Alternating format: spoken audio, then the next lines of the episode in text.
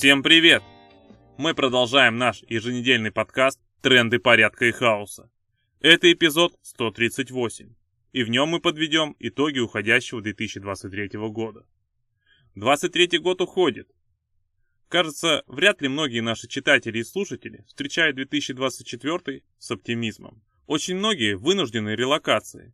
В Грузии, Армении, в странах Балтии и Средней Азии, Сербии, Черногории, Израиле, Аргентине, Франции, Испании, Германии, Скандинавии и так далее, разгребая 100-500 проблем, с которыми неминуемо сталкиваются любые мигранты.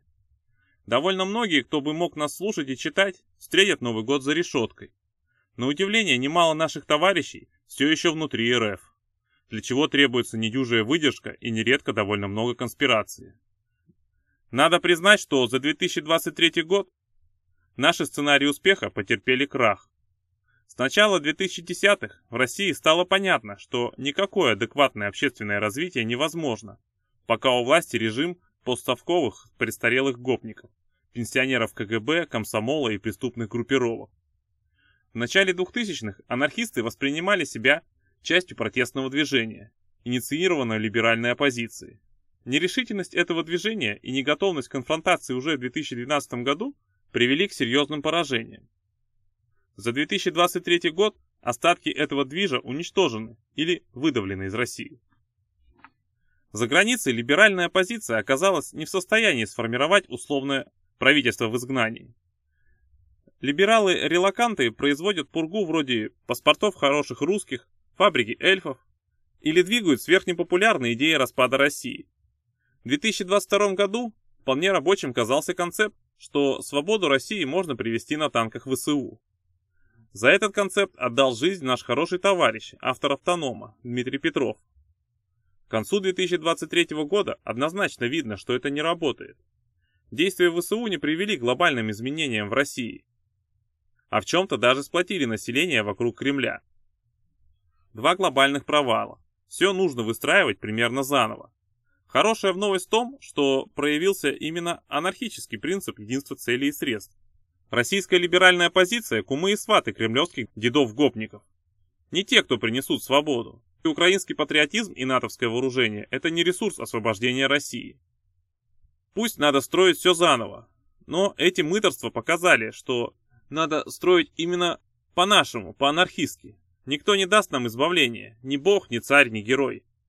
Добьемся мы освобождения собственной рукой. Только так.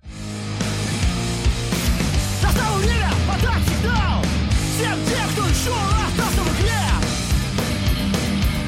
Кто за не и нас не дал. Не остался в стране, в стране. Путинская РФ 2023 года никакое не сильное государство и не диктатура закона. За вооруженный мятеж тут не судят, а взрывают спустя два месяца. Подростка, избившего подсудимого в СИЗО, осыпают орденами и назначают на должности, которые он не может занимать в силу возраста. Такой же была нацистская Германия. Власть Гитлера строилась на страхе, беспределе, волюнтаризме близких к престолу группировок. В российском парламенте сидят сотни вроде бы заслуженных дядек и тетек, но выдросленных настолько, что готовы подписаться под чем угодно, не гнушающихся принимать решения, провоцирующие ядерную эскалацию. Непрекращающаяся российско-украинская бойня, унесшая уже более полумиллиона жизней. Гигантские тюремные сроки за любое инакомыслие. Законы переписаны так, что в принципе невозможно сделать почти любое художественное или политическое высказывание, хоть что-то не нарушив.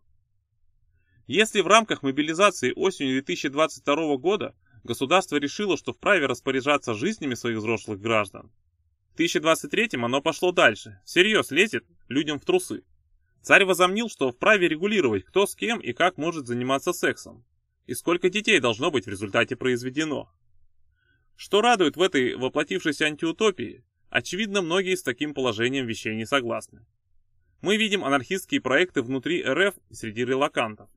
Мы видим внутри России много попыток организовать протесты, оппозиционную политику или партизанскую борьбу. Это внушает оптимизм, дает надежду, что может быть сейчас не самая длинная ночь, а все же сумерки перед рассветом. Так что с наступающим и успехов всем нам в 2024. Ну, вот и все на сегодня.